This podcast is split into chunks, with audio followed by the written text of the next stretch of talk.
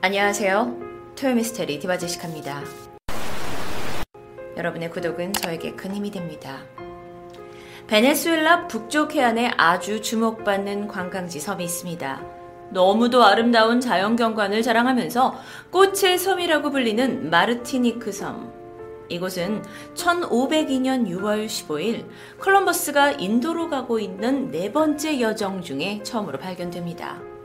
이후에 이 섬은 1635년 프랑스에 의해 식민 지배를 받게 되면서 당시 그곳에 살고 있던 원주민들은 모두 쫓겨나고 노동을 위해 서아프리카에서 데려온 흑인들의 후손이 남아서 현재까지도 주민의 대부분을 그들이 차지하고 있다고 하는데요.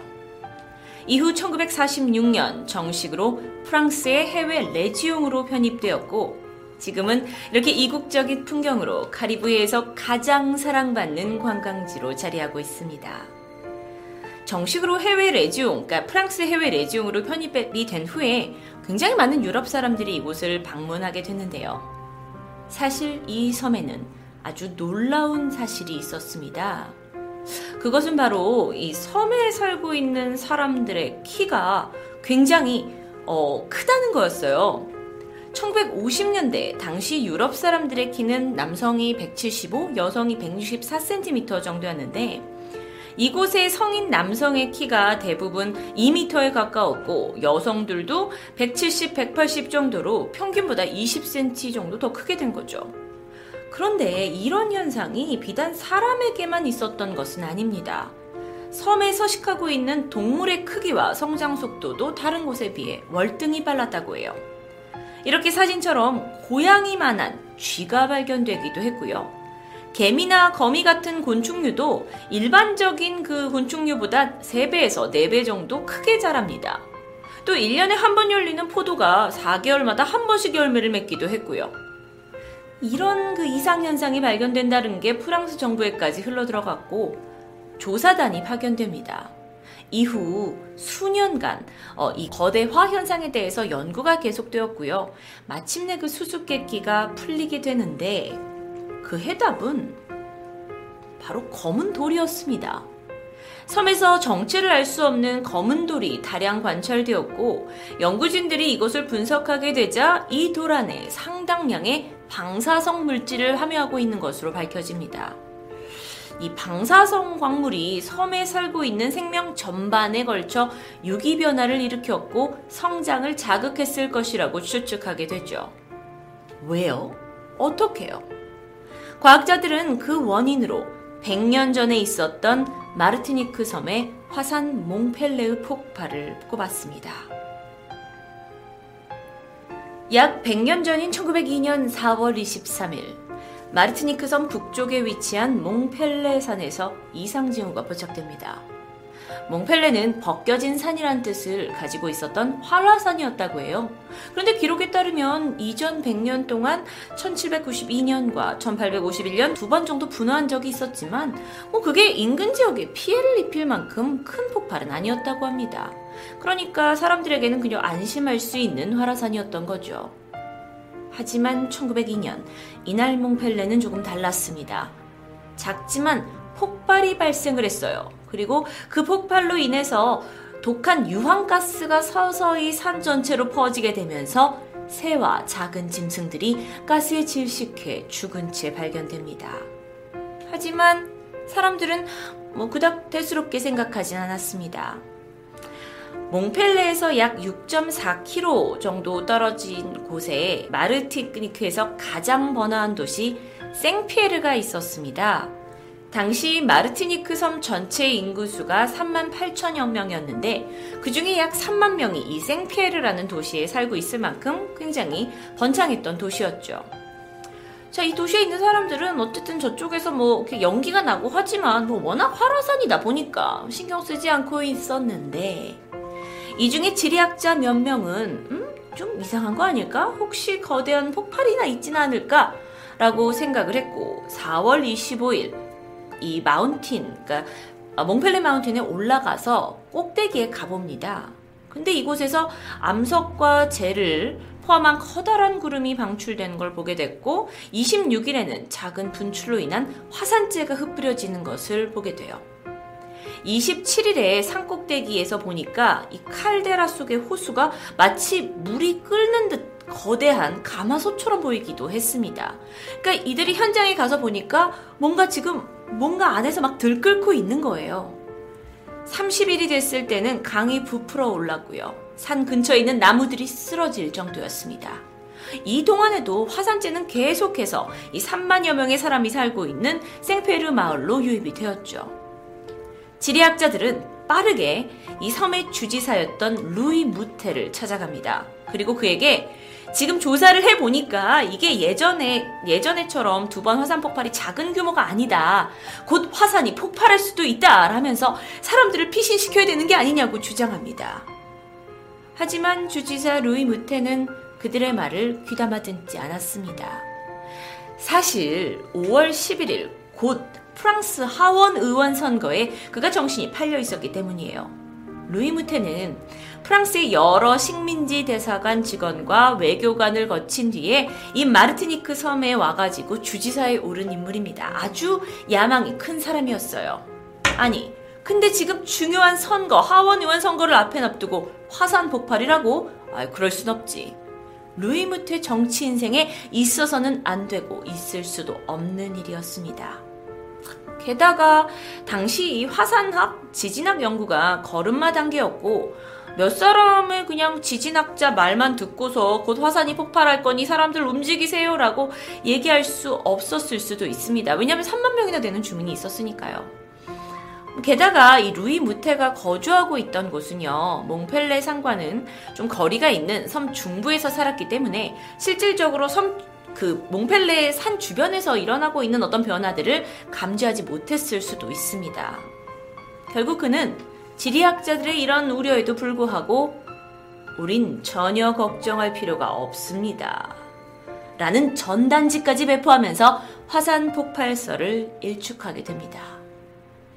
하지만 5월에 들어서면서 이 화산 폭발의 징조는 시민들도 알 수 있을 정도로 뚜렷해집니다. 그러다 5월 2일 오후 11시 30분. 화산은 짙고 검은 연기를 내면서 시끄러운 폭발음을 내게 됐고요. 지진까지 일으키게 됩니다. 지질학자들조차 이제는 주지사를 설득하기를 포기하고 가족과 지인들을 설득해서 섬을 벗어나서 피신하게 됐죠. 그런데 여전히 주민들은 상황을 제대로 이제 듣지 못했으니까 뭐 여기는 워낙 화산 지역이었으니까 아니 어떻게 된 거지 어느 정도인지 파악이 안 되는 거예요. 그래서 사람들이 이 주지사의 집무실로 올라갑니다. 그래서 묻게 되죠. 아 주지사님 지금 지금 괜찮은 건가요?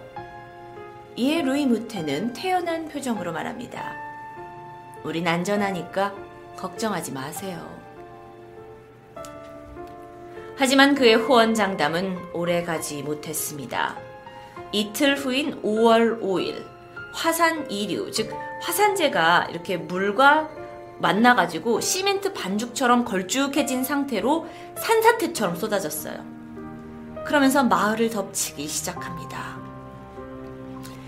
150여 명의 인명피해가 즉각적으로 발생했어요. 그러자 이제 루이 미테가 어라 이거 상황이 좀 심각한데 하면서 과학자들에게 자문을 구하기 시작했죠. 하지만 때는 너무 늦었던 걸까요? 5월 7일 부관에게 주지사 권한을 넘기고는 일단 생페르로 떠납니다. 그곳에는 현지 과학자들과 군인, 뭐 기술자들이 모여서 대책 회의를 하고 있었죠. 자, 생페르라는 도시에 이제 도착한 루이 무테가 어, 본회의에 참석하지는 않았다고 합니다. 그러면서 이 대책 회의들, 그러니까 전문가들을 데리고 대책 회의가 몇 시간이고 지속이 되었지만 이게 정말 우리가 피해야 될 것인가? 아니면 그냥 있어도 될 것인가? 사람은 지금 너무 많은데 늦은 건 아니냐? 아니면 괜한 짓 하는 거 아니야? 이런 이야기를 몇 시간째 하다가 결국 아무런 결론을 내리지 못한 채, 음, 일단 현장을 방문해보고 주민들을 대피시킬지 말지를 결정하자라는 너무도 아니라고 바보 같은 결론을 내리게 되죠. 이렇게 사람들이, 그러니까 위에 있는 리더들이 우왕좌왕 하는 동안 생피해로 오히려 더 많은 사람들이 몰려, 몰려들기 시작합니다. 왜냐면, 뭐 지금 막 화산이 터진다, 막 지진이 났다, 막 이런 상황에 불안감을 느낀 사람들이 차라리 인구수가 제일 많은 생피해로 피난을 오는 게 더 낫겠다라고 생각했기 때문입니다. 사람들이 이렇게 불안과 두려움에 떨고 있는 그 마지막 날까지도 신문에서는 여전히 도시가 안전하다고 주장하는 기사가 실려 있었다고 합니다. 다음 날인 5월 8일 아침, 주지사와 전문가들은 어, 몽펠레 산 아래 있는 어, 어떤 작은 마을로 배를 타고 출발을 했어요. 그러니까 그 몽펠레 산 밑에 가서 상황이 어떤지 보겠다라는 거죠. 이때 당시 28살이었던 젊은 구두 수성공 레옹 콤페레랭드레는 새벽부터 이상한 광경을 목격합니다. 산과 숲에서 쥐와 뱀이 막 도시로 다 내려오는 거예요. 그리고 도시 여기저기 출몰하는 겁니다. 그러니까 도시에 막, 동, 막 이런 산짐승이 나타나서 사람을 무는 바람에 큰 소동이 있었죠. 그 동물들이 아주 다급하고 재빠르게 보였습니다. 음. 레옹이 이 광경에 처음에는 넋이 나가 있었는데요. 그러다가 땅이 흔들리고 하늘이 어두워지기 시작합니다. 더불어 굉장히 뜨겁고 이 독한 냄새를 가진 연기가 도시를 점점 덮치기 시작했죠. 사람들이 맥을 못 추고 막 흐느적거리는 장면도 보게 됐어요. 자, 그러니까 이게 갑자기 순간에 이 광경이, 이 도시의 광경이 지옥처럼 변해버리는 겁니다.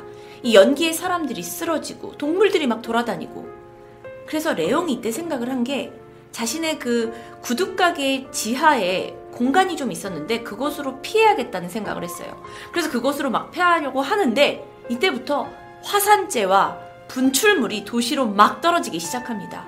그러다 보니까 몸에 화상을 입기도 해요. 누군가는 그걸 맞고 옆에서 쓰러지기도 합니다. 사람들이 막 여기저기 비명을 지르고 있죠. 필사적으로 레옹이 도망을 쳐서 간신히 가게 건물 지하로 들어갈 수 있어요. 그가 문을 잠그자마자 거대한 폭발음이 들렸습니다. 한편 이 루이무테 주지사와 그의 일행 또한 화산이 어떻게 되는지 알아보려고 갔다가 항구에 들어서는 순간 이뿜어진 화산 폭발로 인해 모두 배 탄 채로 사망하게 됩니다. 화산과 약 6.4km밖에 떨어지지 않았던 이 생피에르 마을도 재앙을 피할 수 없었습니다. 전조 증상을 전혀 감지하지 못한 채 뒤늦은 피신으로 인해 화산 폭발은 도시를 덮쳤고 도시는 금세 시신으로 가득하게 됩니다. 몽펠레 화산 폭발은 사흘이 지나서야 잠잠해졌는데요. 이제 화산 폭발이 끝나고 생피에르에 도착한 사람들은 정말 할 말을 잃어버렸습니다. 이게 이 화산 폭발 이후의 도시의 모습인데요. 자세히 보시면 해안가 주변에 있었던 건물들이 그냥 다 뼈대만 남긴 채 그냥 몽땅 사라져 버렸어요. 화려했던 도시가 하루아침에 폐허가 되어 버렸죠. 그리고 더욱더 끔찍했던 건 살아있는 생명이 어떤 것도 보이지 않았습니다. 무언가 구조가 필요했을 수도 있지만 너무도 순식간에 벌어진 일이라 사람 자체가 없어요. 인구가 3만여 명이나 됐던 도시에서 살아남은 사람이 단 몇 명뿐이었습니다. 그 중에 아까 말씀드렸던 구두공, 지하실로 대피를 해서 살아남을 수 있었죠. 그는 살아남기 위한 그 과정 속에서 옆에서 사람들이, 마을 사람들이 죽어가는 걸 모두 목격한 사람입니다. 어, 그리고 10살짜리 소녀도 살아남았고요. 또 다른 사람이 있습니다. 지하 교도소에 갇혀 있다가 어, 이 화산을 피할 수 있었던 27살 남성 루이 오기스트 시파리스도 살아남게 됐는데요. 이 사건 이후에 그가 도대체 어떤 그 지하 감옥에 있었느냐라는 게 알려지면서 이곳이 이렇게 잘 보존이 되어 있다고 합니다. 어, 그가 이렇게 생존을 하게 됐고요. 그 이외에도 한 여성이 있었다고 해요. 그런데 며칠간 살아있긴 했지만 이 화산재에 너무도 큰 화상을 입어서 간신히 간신히 버티다가 사람들이 영문도 모른 채 섬에 도착을 합니다. 어, 이 섬 왜 이렇게 된 거야? 하는 그 수색팀에게 화산이 폭발했습니다. 라는 증언만 겨우 남기고 숨을 거두었다고 합니다. 당시 생피에르에서 그때 사망한 사람의 수가 무려 3만 6천여 명이라고 합니다. 더 안타까운 건 하필이면 불안에 떨던 시민들이 화산 폭발을 피해서 온 곳이 생피헬이었기 때문에 더 많은 인명피해를 입었던 거예요. 이 폭발로 인한 사망자 수는 거의 섬 전체 인구와 맞먹는 숫자입니다. 얼마 후에 프랑스 정부에서 어, 해군을 파견을 했어요. 이제 섬을 복구해야 하니까요. 아, 그런데 5월 20일 날 화산이 또 폭발합니다. 그러면서 2천여 명이 목숨을 잃게 되고요. 8월 30일, 그러니까 3개월 후에 화산이 또 분할을 일으켜서 이번엔 동쪽 마을에 있던 마을 사람들 1085명이 안타깝게 사망하게 됩니다. 물론 자연재해를 쉽게 막을 수는 없습니다. 하지만 그 전조 증상을 이야기해줬던 과학자들의 말을 만약 주지사 루이무테가 들었다면 그의 안일했던 생각이 거의 히로시마 원자폭탄 40배에 달하는 강력한 열과 가스 그리고 재를 발생시킨 폭발 피해를 더 확대시켰고요. 무려 3만 6천여 명에 달하는 엄청난 수의 희생자를 낳게 되었습니다. 이후 이 사건은 세계 언론을 통해서 알려지면서 주변 국가들의 지원으로 마르티니크 섬은 쓰라린 상처를 치유할 수 있었는데요. 전문가의 분석에 따르면 몽펠레 화산은 지금까지도 활동하고 있지만 그날과 같은 정말 엄청난 3만 6천여 명의 사람들을 순식간에 사망하게 만들 수 있는 그 엄청난 폭발을 다시 일으키려면 아마 몇만 년에 걸리는 긴 시간이 필요할 것이라고 합니다.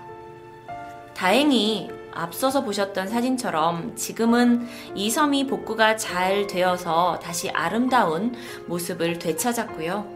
어, 현재 인구 10만이 넘는 큰 도시가 되었습니다. 또 화산 폭발에 대한 대비가 완벽하게 갖춰져 있다고 하는데요.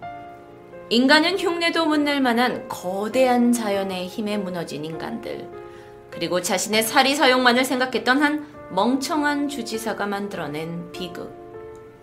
토요미스테리 디바제시카였습니다.